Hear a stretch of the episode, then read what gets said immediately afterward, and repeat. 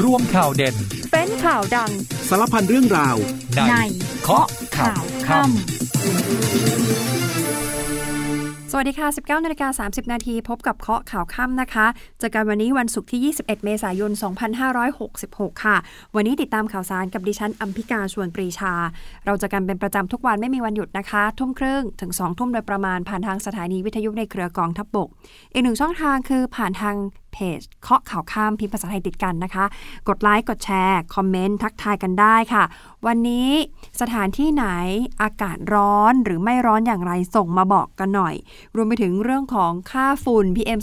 2.5 ท้องที่ไหนยังหนักอยู่ก็ส่งมาบอกมาเตือนกันได้นะคะ จะได้ระมัดระวังช่วงสุดสัปดาห์นี้เผื่อใครวางแผนจะไปเที่ยวพื้นที่ภาคเหนือบ้างภาคใต้บ้างก็จะได้รู้เรื่องของอากาศต่างๆนะคะ สำหรับประเด็นวันนี้ยังคงติดตามเรื่องของค่าไฟค่ะ เพราะว่าหลายคนก็บ่นว่าแหมช่วงนี้อากาศร้อนร้อนมากร้อนจริง ๆ แล้วค่าไฟก็แพงอีก หลายคนเห็นบินค่าไฟถึงกับหงายเลยนะคะบอกโอ้มันแพงขนาดนี้เลยเหรอ แล้วก็มีข่าวคราวเรื่องของการจดบินค่าไฟผิด มีความคลาดเคลื่อนไปอีก คนก็เลยรู้สึกกังวลมากทำให้ค่าไฟเนี่ยช่วง2อสวันที่ผ่านมาติดแฮชแท็กใน Twitter เลยนะคะ เรื่องของค่าไฟ วันนี้ภาครัฐบอกว่าเดี๋ยวจะช่วย แต่กำลังหาวิธีการอยู่ว่าจะช่วยอย่างไร จะให้นายกออกเรื่องของการช่วยเหลือเลยทันทีเนี่ยก็จะทำไม่ได้เพราะว่าเดี๋ยวจะติดเรื่องของกฎหมายการเลือกตั้งนะคะ ช่วงนี้อยู่ในช่วงหาเสียงด้วยเดี๋ยวต้องไปเช็คว่าทำอะไรได้บ้าง เพราะกฟภเองก็ออกมายอมรับว่าเรื่องของการจดค่าไฟผิด จดมิเตอร์ผิด มีโอกาสเกิดขึ้นได้ เพราะว่าเป็นการจ้างเอกชนเข้าไปจดมิเตอร์นะคะ ก็ใครที่ไม่มั่นใจว่าเอ๊ะค่าไฟเราปกติไม่เคยใช้ราคาเท่านี้เลยมันแพงเกินไป ตรวจสอบก่อนเช็คก่อนนะคะ ส่วนสถานการณ์การสู้รบที่สุดานยังคงน่ากังวลนะคะ เรามีคนไทยเนี่ยที่เข้าไปทั้งเรียนแล้วก็ทำงานที่สุดานอยู่ประมาณ 200 กว่าคน เบื้องต้นยืนยันว่าคนไทยทั้งหมดเนี่ยปลอดภัยดีนะคะ แต่ว่า ล่าสุด ตามรายงานก็คือกองกำลังกึ่งทหารในสุราเนี่ยประกาศหยุดยิงเป็นเวลา 3 วัน ช่วงที่เขามีการฉลองเทศกาลศักดิ์สิทธิ์ของชาวมุสลิม เพื่อเป็นการเปิดทาง ให้พลเรือนเนี่ยอพยพออกจากพื้นที่สู้รบนะคะ ซึ่งเรื่องของการอพยพเองล่าสุดทางกระทรวงการต่างประเทศของไทย ก็บอกว่าเร่งดูแลคนไทยอย่างต่อเนื่องแล้วก็เตรียมความพร้อม กองทัพอากาศเองก็เตรียมความพร้อมเหมือนกันทันทีที่สามารถอพยพได้เพราะช่วงนี้น่านฟ้ายังปิดอยู่นะคะเดี๋ยวเราจะพักกันครู่เดียวแล้วเดี๋ยวช่วงหน้ากลับมาติดตามรายละเอียดทั้งหมดนี้ค่ะ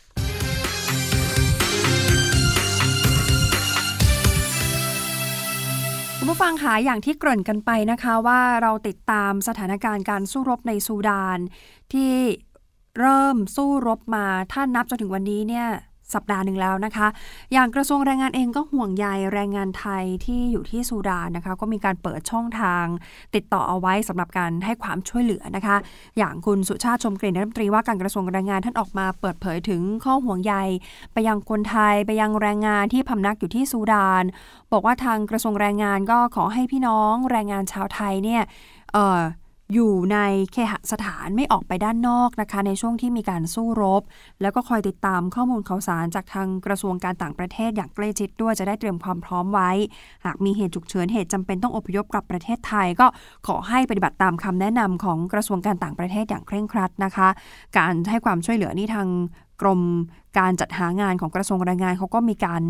จัดตั้งเขาเรียกว่ามีเงินกองทุน เพื่อช่วยเหลือแรงงานไทยเอาไว้สำหรับที่ได้รับความเดือดร้อนนะคะ กรณีที่เป็นสมาชิกกองทุนแล้วปรากฏว่าประสบปัญหาต้องเดินทางกลับก่อนสิ้นสุดการเป็นสมาชิก เนื่องจากภัยสงคราม เนื่องจากปัญหาความไม่สงบ หรือจากภัยธรรมชาติ หรือการเกิดโรคระบาดเขาก็มีเงินตรงนี้ คอยสนับสนุนคอยช่วยเหลืออยู่ให้ขณะนี้ทางฝากฝั่งของกระทรวงการต่างประเทศค่ะวันนี้คุณการจนาพัทรโชคอธิบดีกรมสารนิเทศ และโฆษกกระทรวงการต่างประเทศนะคะ ออกมาเปิดเผยเรื่องของการให้ความช่วยเหลือคนไทยในซูดาน บอกว่าเมื่อวานนี้มีการประชุมกันก็คือ รองปลัดกระทรวงการต่างประเทศนะคะคุณนัทพลคันทฮิรันเนี่ยเป็นประธานการประชุมติดตามเรื่องสถานการณ์ความไม่สงบ ในกรุงคังทูเอ่อในกรุงคาทูมนะคะแล้วก็พื้นที่อื่น ๆ ของรัฐซูดาน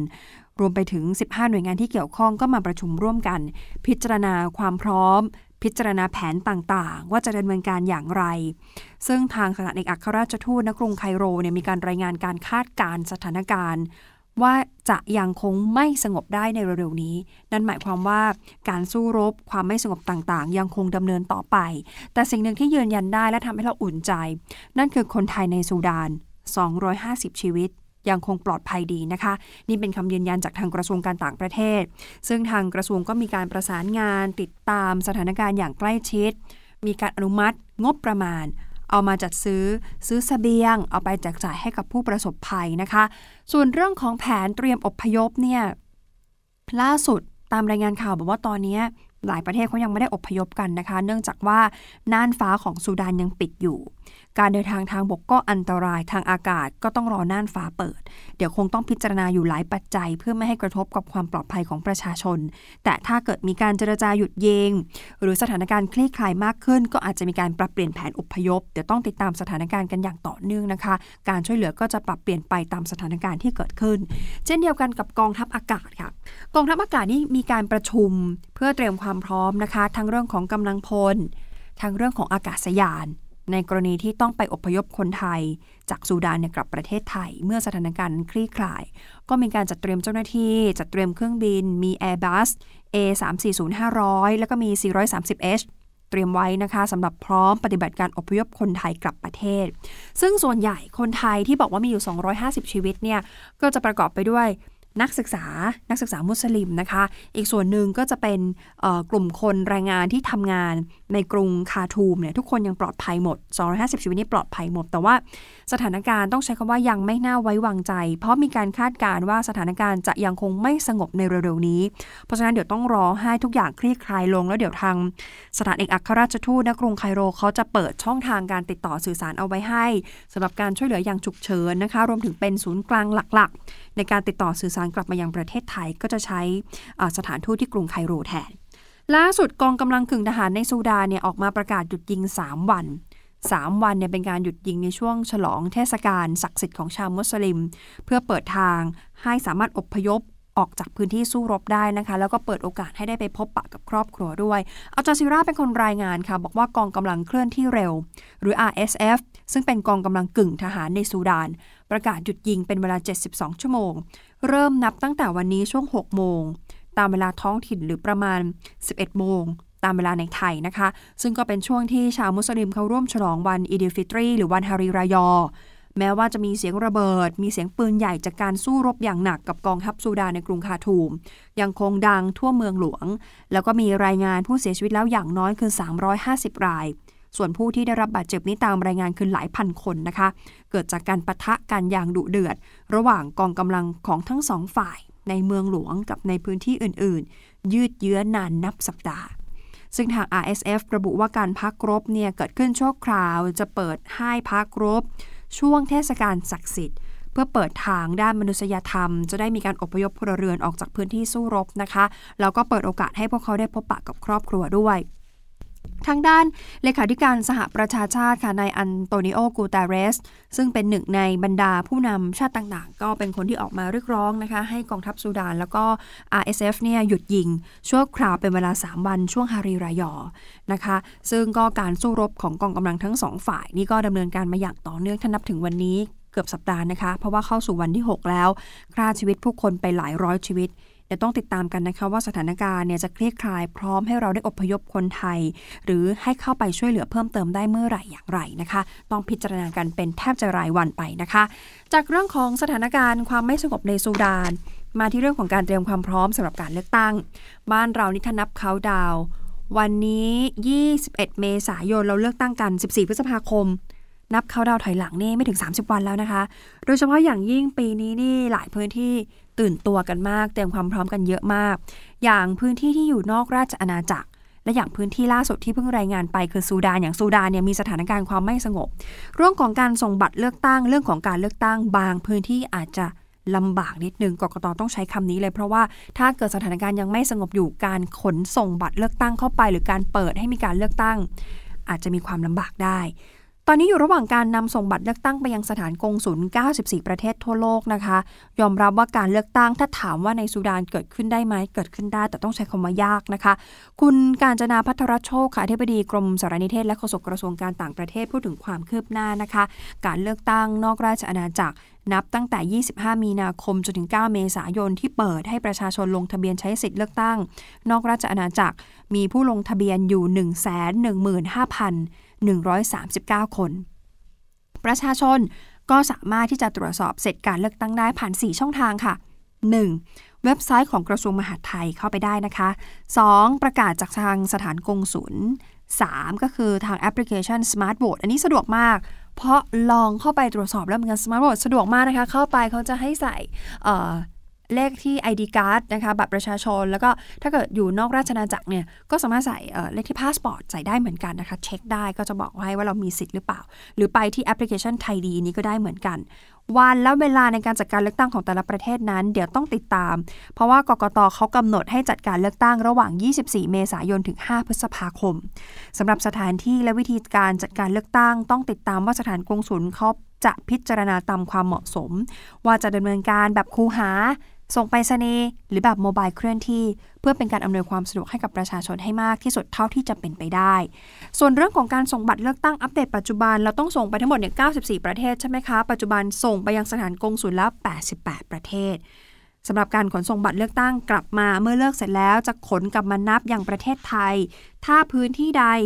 ระบบขนส่งมีข้อจำกัด ก็มีการมอบหมายให้เจ้าหน้าที่สถานกงสุลเนี่ยนำบัตรเลือกตั้งมาส่งด้วยตนเอง เพื่อสร้างความมั่นใจและความรอบคอบในการขนส่งบัตร ขณะเดียวกันทางกระทรวงก็มีการนำระบบดิจิทัลมาใช้นะคะ เรียกว่า OVMS Overseas Voting Monitoring System เอามาใช้ติดตามการเลือกตั้งนอกราชอาณาจักรแบบเรียลไทม์ด้วยนะคะ OVMS เอามาติดตาม สำหรับการเลือกตั้งในซูดานคุณกัญจนาบอกว่าอาจจะจัดการเลือกตั้งได้ยากลำบาก เพราะว่าเราไม่มีสถานเอกอัครราชทูตประจำซูดานด้วยเหตุนี้สถานเอกอัครราชทูตณกรุงไคโรในอียิปต์จะเป็นผู้ดำเนินการแทนนะคะ คาดการว่าจะใช้รูปแบบส่งไปรษณีย์เลือกตั้ง แต่หากทางไปรษณีย์เกิดเหตุสุดวิสัย ไม่สามารถส่งบัตรเลือกตั้งได้ ก็คงจะเป็นไปได้ยากนะคะ ที่จะจัดการเลือกตั้ง ดังนั้นทางกระทรวงก็จะคอยติดตามสถานการณ์จากทางกรมการกงสุลอย่างใกล้ชิดด้วยเหมือนกัน เพื่อสร้างความชัดเจนให้กับคนไทยในสุดานที่มีอยู่กว่า 250 ชีวิตต่อไปนะคะ เดี๋ยวช่วงนี้เราจะพักฟังภารกิจทหารกันครู่เดียวแล้วช่วงหน้ากลับมาติดตามเรื่องของค่าไฟ ไปที่ไหนๆใครๆก็พูดว่าค่าไฟแพงเดี๋ยวช่วงหน้ากลับมาติดตามกันค่ะ กองทบกเดินหน้าปฏิบัติทุกภารกิจเพื่อสนับสนุนการช่วยเหลือดูแลประชาชน เริ่มกันที่กองพลพัฒนาที่หนึ่งร่วมกับส่วนราชการและประชาชนจิตอาสา สร้างฝายชะลอนน้ำเพื่อกักเก็บน้ำไว้ใช้ในการทำการเกษตรของประชาชน ในพื้นที่บ้านวังพลับตำบลท่าคอยอำเภอท่ายาง จังหวัดเพชรบุรี กองพลฐานราบที่สองรักษาพระองค์ จัดกำลังพลจิตอาสา ร่วมกับอบตเนินหอม แจกจ่ายน้ำอุปโภคบริโภคให้กับประชาชนที่ขาดแคลนน้ำณตำบลเนินหอมอำเภอเมือง จังหวัดปราจีนบุรีกองพันฐานราบที่ 3 กรมฐานราบที่ 3 จัดกำลังพลจิตอาสาทำความสะอาดปรับปรุงพื้นที่ ในชุมชนรอบค่ายพระยอดเมืองขวาง ตำบลกุรุคุ อำเภอเมือง จังหวัดนครพนม มณฑลทหารบกที่ 42 ร่วมกับประชาชนจิตอาสา ปรับปรุงภูมิทัศน์ ภายในชุมชนตำบลทุ่งใหญ่ อำเภอหาดใหญ่ จังหวัดสงขลากองกำลังผาเมืองร่วมดับไฟป่า ลดค่าฝุ่น PM 2.5 ในพื้นที่ชายแดนเวียงแหง ขณะที่หน่วยเฉพาะกิจชยานุภาพ จัดชุดปฏิบัติการร่วมดับไฟ บริเวณป่าชุมชนท้ายหมู่บ้าน แปกแซม ตำบลเปียงหลวง อำเภอเวียงแหง จังหวัดเชียงใหม่ หน่วยฝึกทหารใหม่กองพันทหารราบที่ 2 กรมทหารราบที่ 8 นำครูในสิบครูทหารใหม่ เข้ารับการอบรมศิลธรรม คุณธรรม จริยธรรมทหาร เพื่อนนำหลักธรรมคำสอนมาใช้ในการปฏิบัติงาน และดำเนินชีวิตประจำวัน กองพันทหารราบที่ 3 กรมทหารราบที่ 3 จัดชุดเสนารักษ์ของหน่วยทำกิจกรรมหมอเดินเท้า ลงพื้นที่แจกจ่ายยาสามัญประจำบ้านให้กับประชาชน เพื่อช่วยแบ่งเบาค่าใช้จ่าย ณพื้นที่ตำบลพระกลางทุ่งอำเภอธาตุพนม จังหวัดนครพนม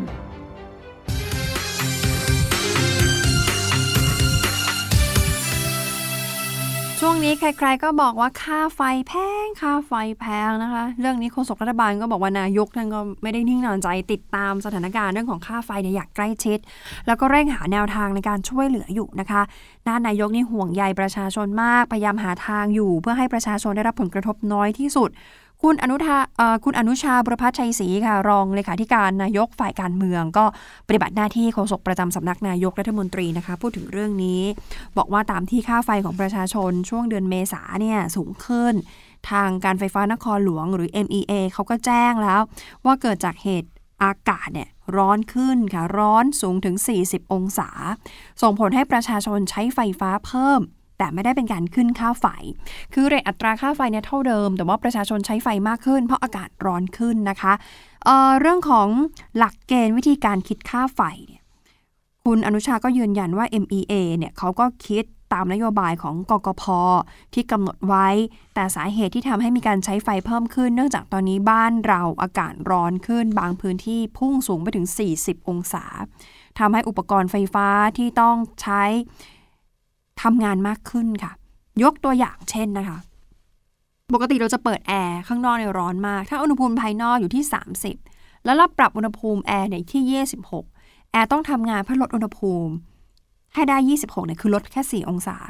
แต่ปัจจุบันอากาศร้อนขึ้นอุณหภูมิภายนอกเนี่ยจาก 30 เปลี่ยนเป็น 40 องศา ถ้าเราตั้งแอร์เท่าเดิมเลยค่ะ 26 องศา แอร์ต้องทำงานหนักขึ้น เพราะว่าต้องลดอุณหภูมิให้ได้ 26 องศาเนี่ยต้องลดไปถึง 14 องศาเซลเซียสจากเดิมเนี่ยลดแค่ 4 แต่ปัจจุบันอากาศร้อนขึ้นต้องลดถึง 14 แอร์ทำงานหนักมากขึ้น แบบนี้คือกินไฟมากขึ้น ต้องรักษาอุณหภูมิในสภาวะที่มีความร้อนจัดจากภายนอกมารบกวน ทั้งหมดนี้เป็นสาเหตุที่ทำให้หน่วยการใช้ไฟเนี่ยเพิ่มมากขึ้นอธิบายแบบนี้นะคะว่าจริงๆแล้วค่าไฟเท่าเดิม แต่ว่าเรามีการใช้ไฟมากขึ้นเพราะอากาศร้อนขึ้น แต่อีกเรื่องหนึ่งที่ต้องออกมาอธิบายกัน คือเรื่องของการจดมิเตอร์ผิดพลาดค่ะ เรื่องนี้เกิดขึ้นได้จริงและมีตัวอย่างให้เห็นแล้วหลายต่อหลายราย ปรากฏว่าการไฟฟ้าส่วนภูมิภาคออกมายอมรับนะคะ ว่าเรื่องของการจดมิเตอร์ผิดพลาดมีจริง มีโอกาสเกิดขึ้นได้ แล้วโลกออนไลน์ก็มีการโพสต์โพสต์บินค่าไฟงวดล่าสุดบอกทำไมสูงกว่าปกติ ทางการไฟฟ้าเขาก็เลยแนะแบบนี้ค่ะ ต่อไปนี้เพื่อป้องกันความผิดพลาด อยากให้ประชาชนช่วยตรวจสอบบินค่าไฟทุกครั้ง แล้วถ้าพบว่าเอ๊ะ มีความผิดปกติอย่าเพิ่งรีบชำระเงินนะคะ ไปตรวจสอบก่อนแจ้งมาก่อน ทางผู้ช่วยผู้ว่าการการไฟฟ้าส่วนภูมิภาคค่ะ คุณอุดมศักดิ์เต็มวง แจ้งว่ามีการจดหน่วยค่าไฟฟ้าคลาดเคลื่อน จนทำให้มีผู้ใช้ไฟบางส่วนได้รับผลกระทบ ยอมรับว่ามีการจดมิเตอร์ผิดพลาดจริง ปกติแล้ว ทางการไฟฟ้าส่วนภูมิภาคหรือว่ากฟผเนี่ยนะคะเขาก็จะมีระบบ เรียกว่าระบบป้องกันการจดผิดพลาด เมื่อพบว่าตัวเลข การใช้ไฟเนี่ยเกินกว่า 50%ของการใช้ไฟปกติย้อนหลังไป 3 เดือน เขาจะแจ้งให้เจ้าหน้าที่เข้าไปตรวจสอบอีกครั้งหนึ่งเลยว่าใช่หรือเปล่า ตรวจสอบถูกไหมจดตัวเลขมาถูกต้องหรือเปล่า กรณีดังกล่าวมีโอกาสเกิดขึ้นได้ช่วงหน้าร้อน เพราะว่ามีการใช้ไฟสูงขึ้น ปัญหาที่เกิด ส่วนใหญ่เลยนะคะมาจากกจากการที่จดมิเตอร์ผิดพลาดค่ะ คือไปจดคนเนี่ยแหละค่ะที่ไปจดว่าใช้ไฟเท่าไหร่จดผิด เป็นภาคเอกชนที่กฟผเขาจ้างเข้าไป ก็เดี๋ยวหลังจากนี้ถ้าพบว่ามีการจดผิดพลาดเนี่ยเขาจะคิดค่าปรับนะคะ แล้วก็จะไม่จ้างต่อแล้ว แต่บินค่าไฟที่ออกไปแล้วที่จดเลขผิดช่วงเดือนมีนาคมจนถึงเมษายน ตอนนี้อยู่ระหว่างการตรวจสอบ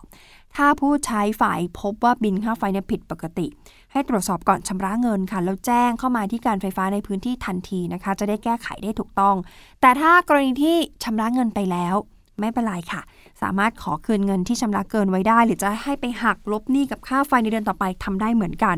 ปัจจุบันกฟภนี่เขาเร่งดำเนินการเปลี่ยนมิเตอร์จากจานหมุนที่มีมากกว่า 21 ล้านเครื่อง เขาจะเป็นมาเป็นมิเตอร์อิเล็กทรอนิกส์แบบนี้จะป้องกันการจดหน่วยคลาดเคลื่อนได้ร้อยเปอร์เซ็นต์เปลี่ยนไปแล้วกว่า 7 0 0 0 0 0เครื่องนะคะ ปีนี้คาดว่าจะเปลี่ยนได้ประมาณ 1 ล้านเครื่อง ก็การไฟฟ้านี่ก็ไม่ได้นิ่งนอนใจ ก็หาวิธีการแก้ไขปัญหาแล้วก็ป้องกันแล้วนะคะ ส่วนภาพรวมเรื่องของค่าไฟค่ะ ปรากฏว่าช่วงบ่ายของวันนี้เนี่ยทางคณะอนุกรรมการศึกษา โครงสร้างอัตราค่าไฟฟ้า และอัตราค่าไฟฟ้าอัตโนมัติ เรียกประชุมด่วนค่ะ จะพิจารณาปรับลดค่า FT งวดที่ 2 ของปี 66 ของปีนี้ ซึ่งก็ได้รับการเปิดเผยว่าช่วงบ่ายเนี่ยก็มีการประชุมนะคะ ดูเรื่องของโครงสร้างอัตราค่าไฟ ดูเรื่องของค่า FT ก็มีผู้แทนจากหลายหน่วยงานจากทางภาครัฐ ภาคเอกชน จากทางกระทรวงการคลัง จากการไฟฟ้าฝ่ายผลิตแห่งประเทศไทย จากองค์กรผู้บริโภครวมถึงภาคเอกชนเข้ามาหารือ ประเด็นปรับลดค่า FT งวด 2 ที่เรียกเก็บช่วงเดือนพฤษภาคมจนถึงสิงหาคมพิจารณาใหม่ เดิมเนี่ยเคาะออกมาบอกว่าจะเก็บอัตราเดียวกัน ทั้งภาคครัวเรือนทั้งภาคอุตสาหกรรมที่ 4 บาท 77 สตางค์ต่อหน่วย แต่ตอนนี้มีความเป็นไปได้นะคะว่า หลังจากที่ประชุมกันแล้วเนี่ยเห็นชอบปรับลดค่า FT งวดใหม่ ปรับใหม่นะคะ ลดลงช่วงเดือนพฤษภาคมจนถึงสิงหาคมปีนี้ค่ะ ปี 66เนี่ย2566 จาก 4 บาท 77 สตางค์ต่อหน่วย จะเป็น 4 บาท 70 สตางค์ต่อหน่วย แต่หลังจากนี้เดี๋ยวคงต้องนำเข้าสู่ที่ประชุมกกพในวันที่ 24 เมษายนอีกครั้งหนึ่งนะคะ เพื่อที่จะมีมติเปิดรับฟังก่อนที่จะเคาะราคาเพื่อประกาศใช้ต่อไป เพราะฉะนั้นเดี๋ยวสัปดาห์หน้าติดตามว่าค่าไฟเนี่ยค่า FT จะลดไหม ลดลงตามที่เขามีการประชุมเบื้องต้นกันหรือเปล่านะคะ ส่วนเมื่อวานนี้เรื่องของค่าไฟเนี่ยนะคะ ก็มีการไปถามไถ่ท่านนายกกันว่า เอ๊ะ ช่วงนี้เนี่ยท่านนายกก็ อีกนายอีกนายหนึ่งก็คือเป็นว่าที่เป็นแคนดิเดตของของนายกพักรวมไทยสร้างชาติเนี่ยถ้าจะไปทำเรื่องของการลดค่าไฟเนี่ยจะดูเหมือนการหาเสียงหรือเปล่า แล้วจะทำได้ไหมจะติดขัดกับกกตหรือเปล่านะคะ ปรากฏว่าเรื่องนี้เลยค่ะกกตออกมาบอกค่ะ บอกว่าไม่ขัดข้องนะคะ ถ้านายก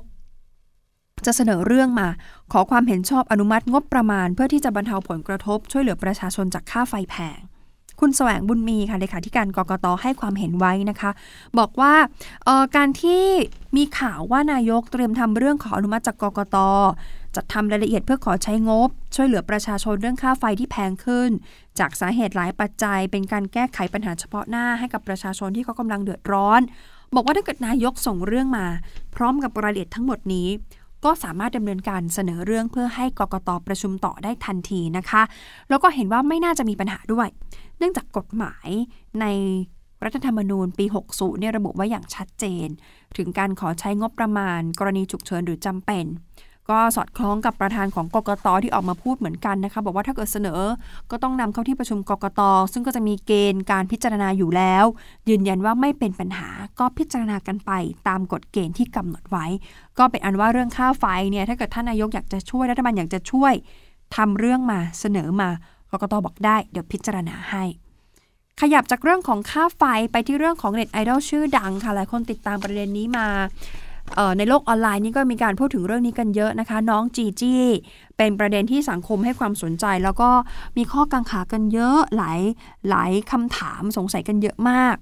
ล่าสุดทางผู้บังคับการตำรวจนครบาลหนึ่งท่านออกมาชี้แจง หลังจากที่มีการประชุมติดตามคดีนี้นะคะ ซึ่งวันนี้ที่สอนอมักกะสันเนี่ยพลตำรวจตรีอัธพรวงศิริปรีดา ผู้บังคับการตำรวจนครบาลหนึ่ง ท่านก็มีการประชุมติดตามความคืบหน้าทางคดี ของนางสาวสุพิชชาปรีดาเจริญ หรือน้องจีจี้เน็ตไอดอลสาวนะคะ แล้วก็นายภูมิพัฒน์แฟนหนุ่ม โดยพลตำรวจตรีอัธพรเนี่ยบอกว่าตอนนี้มีการตั้งคณะทำงานชุดสืบสวน เพื่อคลี่คลายคดี ก็ไปเก็บรายละเอียดเพิ่มเติมที่สถานที่เกิดเหตุ แล้วก็กลับมารายงาน เบื้องต้นนะคะพบว่าคราบขม่าวดินปืนที่มือของนายภูมิพัฒน์เนี่ยตรวจพบจากศพ นะคะ ส่วนพ่อของผู้ก่อเหตุ ซึ่งเป็นนายทหารยศพลเอก ที่มีชื่อเป็นเจ้าของอาวุธปืน ก็จำเป็นต้องเรียกตัวท่านมาสอบสวน เพื่อหาข้อมูลสำคัญ ซึ่งตอนนี้มีการติดต่อไปแล้ว แต่ได้รับการแจ้งว่า ขอจัดการเรื่องของงานศพของลูกชายให้เสร็จก่อนนะคะซึ่งเรื่องนี้ท่านก็บอกว่าเพื่อไม่ให้เกิดความสับสนทางสังคม ก็ต้องชี้แจงว่าตามปวิอาญามาตรา 150เนี่ยเกี่ยวกับการชนสูตรพลิกศพ ทางพนักงานสอบสวนได้ทำจนครบถ้วนนะคะ ก็ไม่ได้มีละเว้นขั้นตอนใดขั้นตอนหนึ่ง ซึ่งตั้งแต่ได้รับแจ้งเหตุก็มีเจ้าหน้าที่สายตรวจเข้าไปปิดกัน้นพื้นที่บริเวณชั้น 14 ของคอนโดที่เกิดเหตุ เมื่อออกจากลิฟต์มาก็จะมีเจ้าหน้าที่คัดกรอง ทุกคนที่จะเข้าออกเนี่ยตามขั้นตอนต้องคัดกรองหมด คนที่เข้าที่เกิดเหตุคนแรก คือเจ้าหน้าที่พิสูจน์หลักฐานจำนวน 5 คน ชุดที่ 2 เป็นแพทย์โรงพยาบาลรามาธิบดีอีก 3 คน เข้าไปพร้อมกับพนักงานสอบสวนนะคะ ซึ่งตนก็เป็นหัวหน้าพนักงานสอบสวนด้วย จากนั้นจึงทำการชนสูตรพลิกศพ ก็ให้เจ้าหน้าที่กู้ภัยให้ผู้ช่วยแพทย์เข้าไปหอร่าง แล้วจึงตามให้ญาติ พ่อหรือแม่เข้ามาดูศพเป็นชุดสุดท้าย ก่อนจะเคลื่อนร่างออกจากจุดเกิดเหตุ ส่วนพยานหลักฐานในที่เกิดเหตุพบหัวกระสุนหนึ่งหัว ซึ่งยังหาอีกหนึ่งนัดไม่เจอ นั่นคือในที่เกิดเหตุนะคะ ต่อมาปรากฏว่าได้รับรายงานจากแพทย์ ว่าพบว่าอีกนัดหนึ่งที่ยังหาเนี่ยฝังอยู่ที่ศีรษะของนายภูมิพัฒน์รวมถึงคราบขม่าวดินปืน ก็พบที่มือของนายภูมิพัฒน์ฝ่ายเดียว เบื้องต้นจึงนำหัวกระสุนดังกล่าวเนี่ยส่งให้กับเจ้าหน้าที่พิสูจน์หลักฐานเพื่อตรวจความเชื่อมโยง กับอาวุธปืนที่พบในที่เกิดเหตุนะคะ อัปเดตสั้นๆ เท่านี้ก่อน อีกคดีหนึ่งที่หลายคนติดตามคดีของคุณน็อตกองสลากพัสล่าสุดดีไซน์บอกมั่นใจค่ะ สามารถเอาผิดกับคุณน็อต พร้อมกับพวกรวม 17 รายได้ หลังจากส่งฟ้องอายการข้อหาร่วมกันฟอกเงิน ขณะที่อีก 20 รายตอนนี้หลบหนีหมายจับนะคะ เบื้องต้นเดซไอบอกมั่นใจในเรื่องของพยานหลักฐาน ในการสอบสวนโดยเฉพาะในน็อตเจ้าที่พบหลักฐานแล้วก็มีการมอบอำนาจให้หนึ่งในผู้ต้องหาเนี่ยที่พบหลักฐานว่ามีการมอบอำนาจให้หนึ่งผู้ต้องหานำสลากกินแบ่งรัฐบาล มูลค่า 53 ล้านบาท ก็คือรางวัลที่ 1 ที่ถูกรางวัลเนี่ยนะคะไปขึ้นเงิน แล้วเงินที่ได้ฝากเข้าบัญชีมาอีกทอดหนึ่งแล้วมีการโอนต่อไปอีกทอดหนึ่งเข้าบัญชีของคุณน็อตซึ่งพนักงานสอบสวนมองว่าแบบนี้เป็นการนำสลาก ขึ้นรางวัลกับสำนักงานสลาก เป็นการสร้างเส้นทางการเงิน เพื่อฟอกเงินสีเทาให้กลายเป็นเงินถูกกฎหมาย มองแบบนั้นนะคะ ซึ่งทางคุณน็อตเองก็ยืนยันปฏิเสธข้อกล่าวหาและบอกพร้อมสู้คดี อย่างไรก็ตามเรื่องนี้พนักงานอายการนัดฟังคำสั่งคดีอีกครั้งวันที่ 8 พฤษภาคมนี้ค่ะ เอาละค่ะหมดเวลาของรายการเคาะข่าวค่ำแล้วนะคะ กลับมาเจอกันใหม่วันพรุ่งนี้สำหรับวันนี้ลาไปก่อนค่ะ สวัสดีค่ะ กข่าวทั้งวันให้คุณรู้ข่าวไม่ตกประเด็น ช่วงเคาะข่าวค่ำกับพิธีกรคนข่าว พบกันทุกวันจันทร์ถึงวันอาทิตย์ไม่ควรพลาด เพราะคุณจะไม่ตกข่าวที่คิดแล้วเคาะ ทุกวันส่งตรงถึงคุณ ตั้งแต่เวลา 19นาฬิกา30 นาทีถึง 20นาฬิกาโดยประมาณ ทางสถานีวิทยุในเครือกองทัพบบก